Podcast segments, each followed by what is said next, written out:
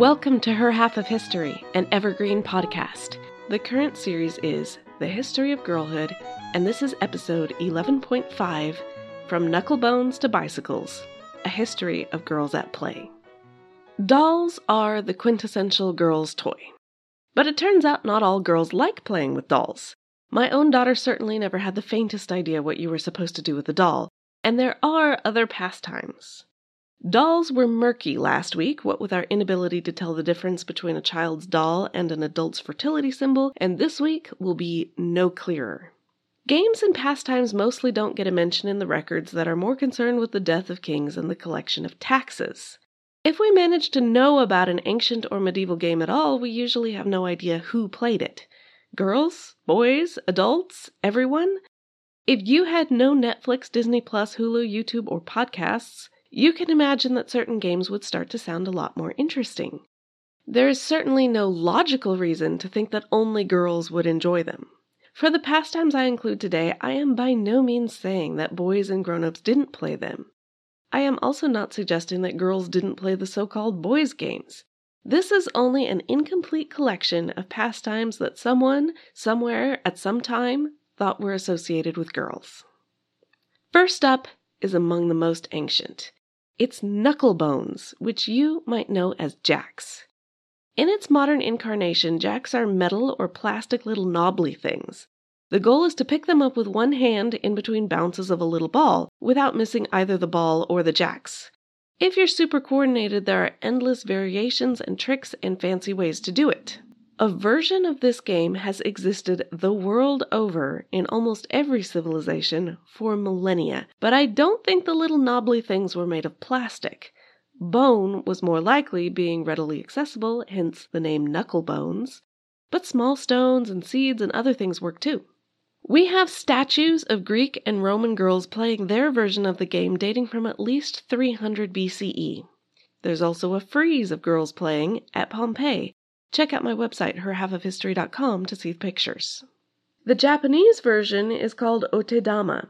It dates from at least the 9th century and is still played by Japanese girls today.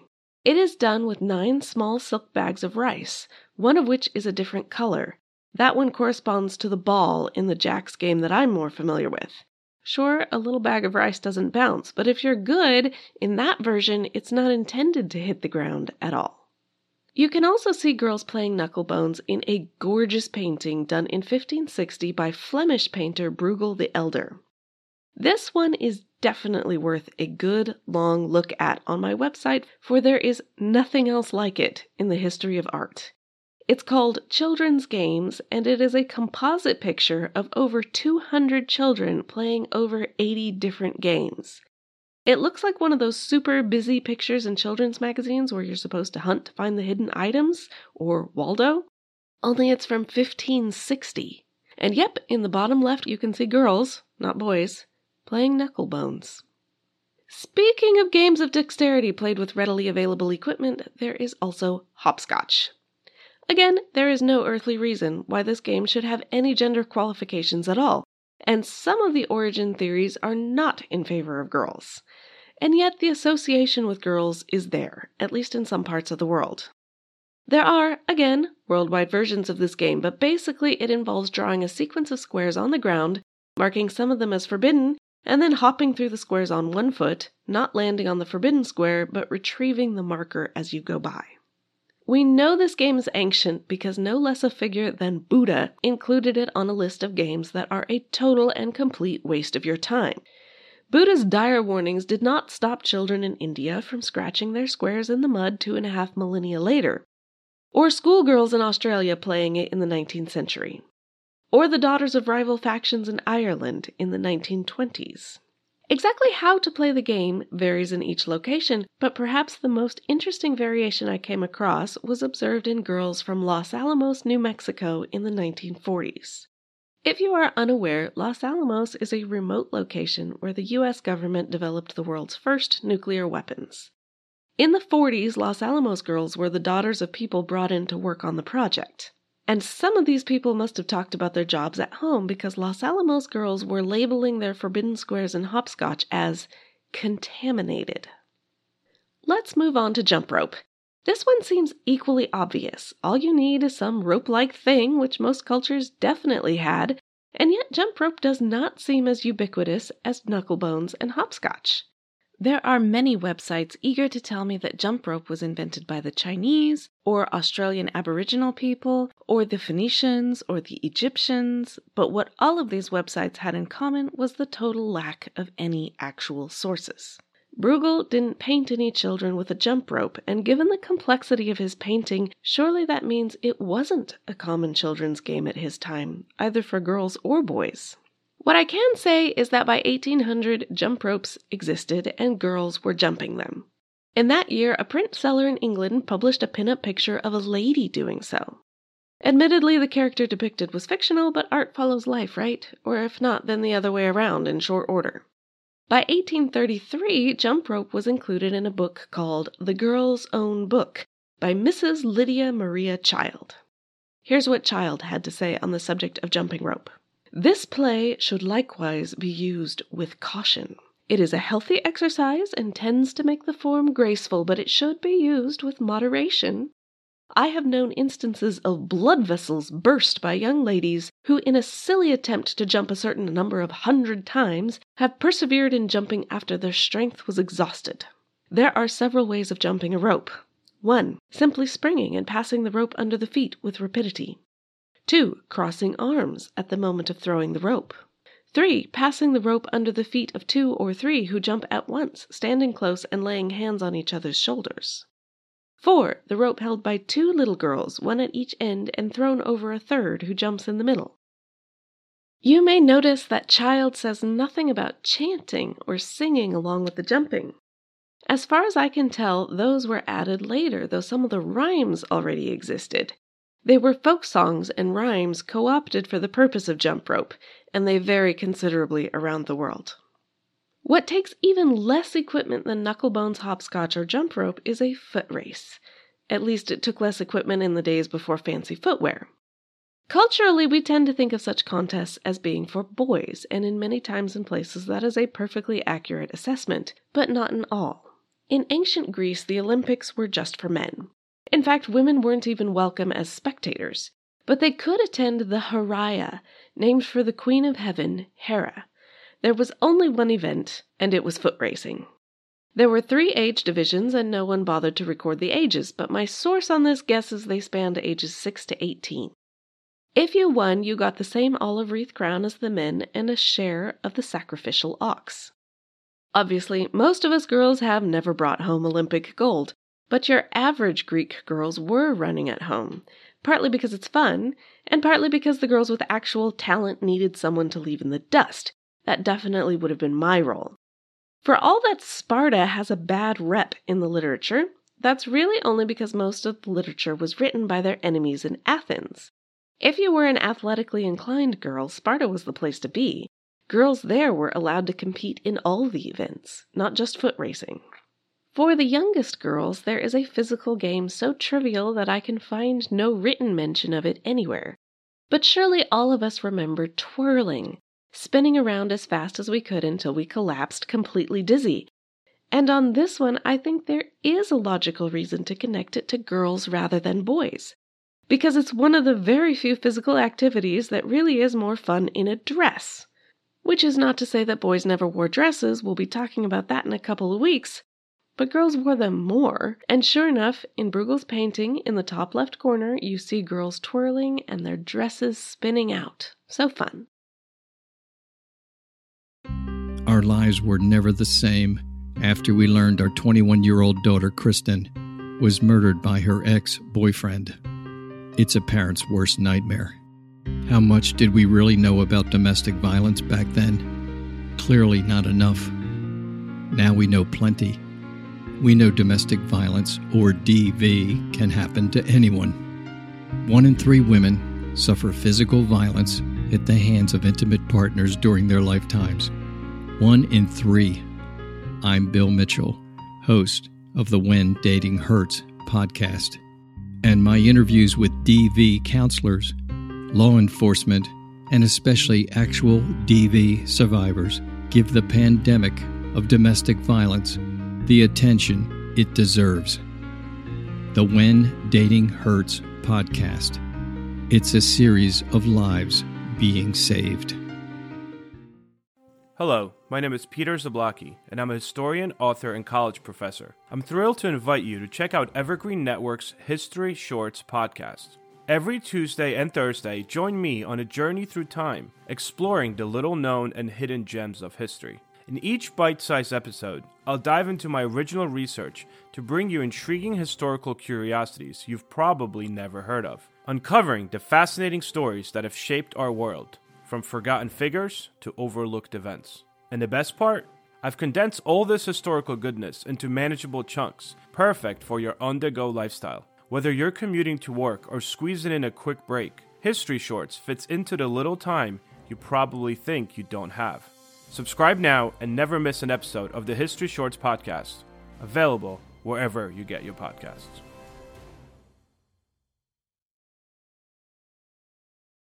For those of us who are not athletically inclined, there are entertainments of the imagination. It includes dolls, which was last week, but you don't have to have a doll to play. Sometimes you are the doll with dress up of your own. I have found exactly zero references to kids in the ancient world dressing up, but I am 100% positive they did. Yes, cloth was expensive and nobody was wasting it like we do now, but you don't actually need cloth to dress up. And I have proof. In Bruegel's painting, just above the knuckle bones, is another girl. She's got on her head a cone shaped hat, but surely it was not the latest fashion because it's made out of twigs. Nothing expensive needed. She probably made it herself. In the slightly more recent past, I did find a written reference.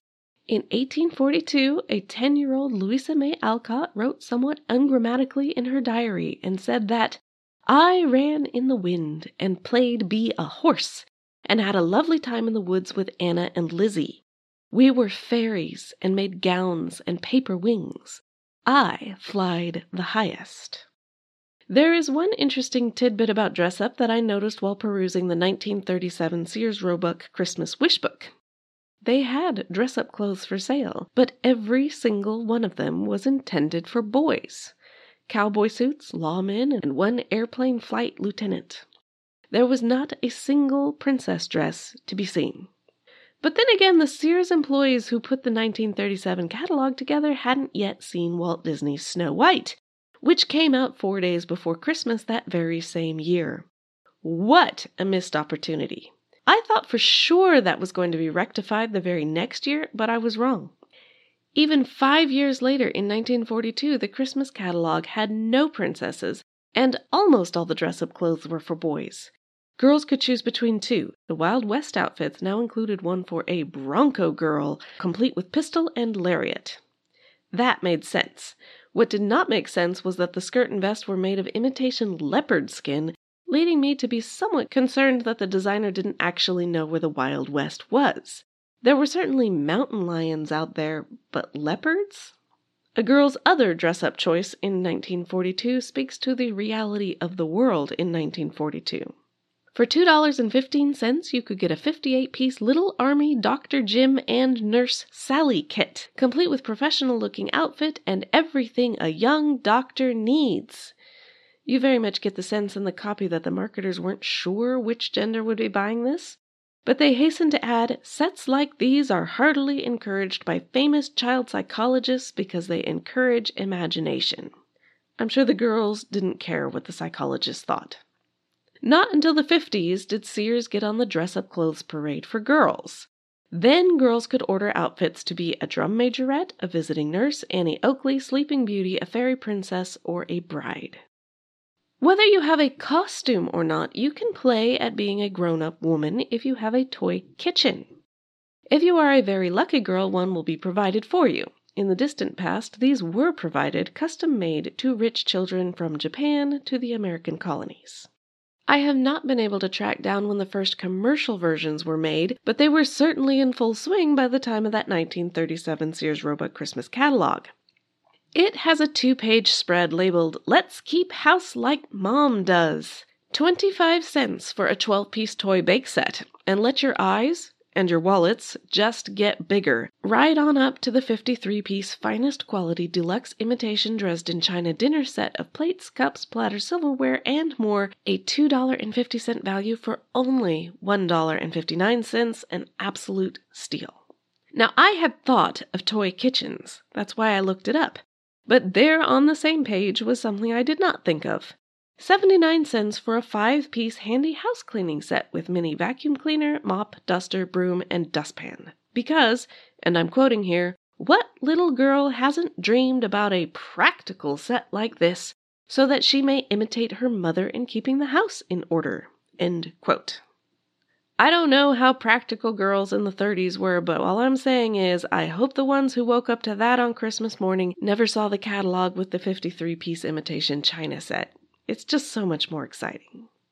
The fact that such luxuries were unavailable to most girls of previous eras, and even most girls of that era, did not prevent them from acting out their dreams of adulthood. In the 1950s, girls in the Philippines were observed assembling their own cooking sets out of cast off bits of broken pottery, and they even seemed to prefer them to the very few manufactured cooking sets in their community because those were expensive. So the adults were always telling them to be careful. Nobody cared how they treated the self assembled sets. I have a source on those Filipino girls, but surely girls around the world had been doing the same for millennia. Front and center of Bruegel's painting are a group of girls pretending to be in a wedding procession. All of it done with self assembled props the adults had cast off. And in the bottom right, another girl is playing at running a shop of art materials. And yes, Dutch women of the period did that. See episode 10.4 on Judith Leyster. There is an entirely different class of entertainment for children that we now call crafts, and there are very marked gender differences here. Now, you might say that sewing is not a game or an entertainment or a pastime for a historical girl, and if you're talking about plain sewing, you are exactly right. Plain sewing was work, tedious, arduous work, and a necessary life skill for girls in almost every social class. There is little room for creativity, innovation, or fun in hemming a sheet or making a shirt out of the only fabric you can afford. It's a rare girl that found it fun. But some of the similar skills were fun. Lydia Child moves in and out of work and amusement in her chapter on handicrafts. She first stresses the supreme importance of being able to make a shirt perfectly by the age of 12, which means that some of us are a bit behind schedule but she particularly mentions beadwork as fun.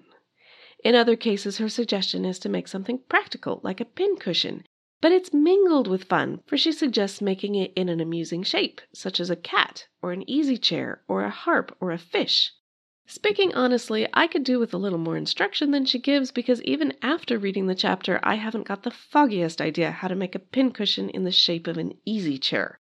But the point is that many girls have always enjoyed crafts, and crafts with a needle are the most universal across the cultures and millennia for girls. There are three major categories of needle crafts that I will note specifically because some girls and women still do them for fun, and yet I was very surprised by what Lydia had to say about them. I mean, there was paragraph after paragraph about pincushions in fun shapes, plus 15 types of basket making, even more types of paper crafts, and several where she suggests using lead acetate, which is toxic, and nitric acid, which is highly corrosive. But when she got to embroidery, she said, This is nearly out of fashion, and I am glad it is, for it is a sad waste of time. Okay, I sniff, eyeing my latest embroidery project.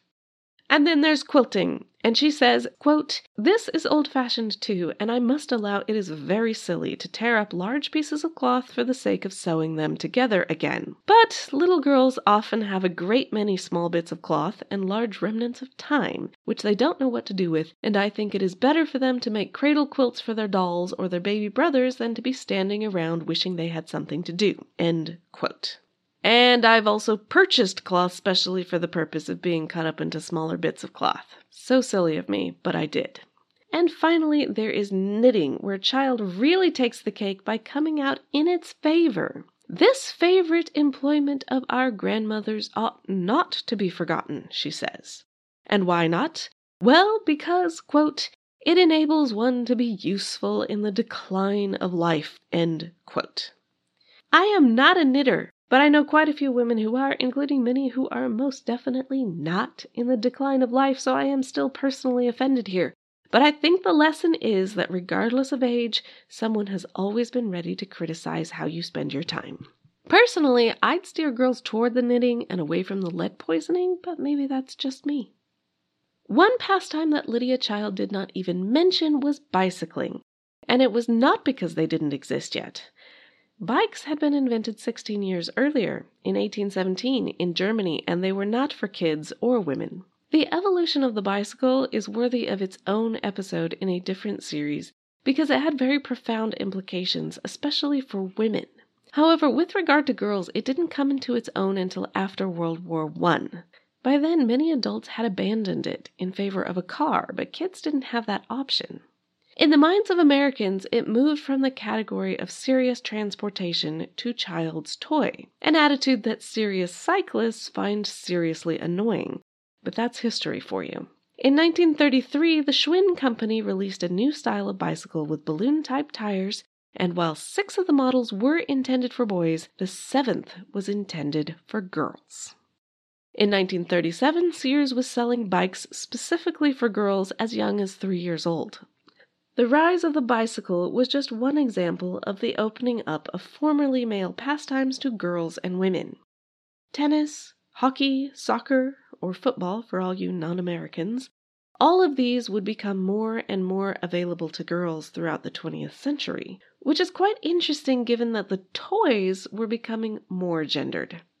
I will be talking about how girls got pink and boys got blue in a couple of weeks in an episode about clothes, but for now, let's just say that this is a very recent idea, historically speaking. Those bikes I mentioned in the 1937 Sears catalog, the one for boys was maroon. The one for girls was, wait for it, blue. Yes, blue. The girls must have pink concept just wasn't there yet. For marketers, though, the concept was brilliant because now parents had to buy two of each toy if they had both a boy and a girl. They tried this even with toys that had always been gendered. One toy train company put out locomotives in pink, thinking girls would buy it. But it didn't work. The girls who liked trains wanted trains that looked like trains, which are not pink. The girls who didn't care about trains didn't want them in any color. The argument between those who like pink and those who don't was only one of the hotly contested debates about toys that sprang up in the late 20th century. There was also a lot of agonizing about whether gendered toys were bad for girls generally. If they only play at being princesses, does that mean that princess is the only career they are fit for? Maybe if we encouraged them to play with blocks and little doctor sets, they would grow up to be engineers and surgeons instead of disappointed beauty queens. A lot of toy companies rushed to fill the void of STEM toys for girls, but their efforts are as hotly contested as the originals. If it's the same toy as the boys got, only made pink, have we really progressed anywhere? If it's a slightly different toy than the boys got, then why and how is it different? The prime example of this came from Lego. Legos had always appealed to boys. They wanted to reach girls. Their market research suggested that boys played with Legos by building things, but girls played with Legos by developing storylines and relationships. Therefore, they came out with the Lego Friends, marketed for girls, and they are very much less like building toys and very much more like traditional dolls and doll houses. Again, have we really progressed anywhere? All of that agonizing was present even before the question of gender neutral toys for transgender children became a hot topic in the public forum. I don't have the perfect answers to any of that, but I'll just say again that regardless of age, someone has always been ready to criticize how you spend your time. I suggest just play with whatever you want, especially if it's knuckle bones, which really is fun. My sources today are a little bit of this and a little bit of that. I hope you visit the website herhalfofhistory.com to see all of those sources, plus a transcript, pictures, links to my social media, and links to support me on Patreon, Into History, or Buy Me a Coffee. Those come with varying prices and benefits for you, but if none of them fit in your budget, please consider giving me a rating, a review, a comment, a like, or a share on any of your various platforms. These things are also a big help toward keeping things rolling around here. Next week's episode is about girls, obviously, that's the series, but it is also about ghosts, because tis the season. Listen for the story of the Fox sisters and talking to the dead. Thanks.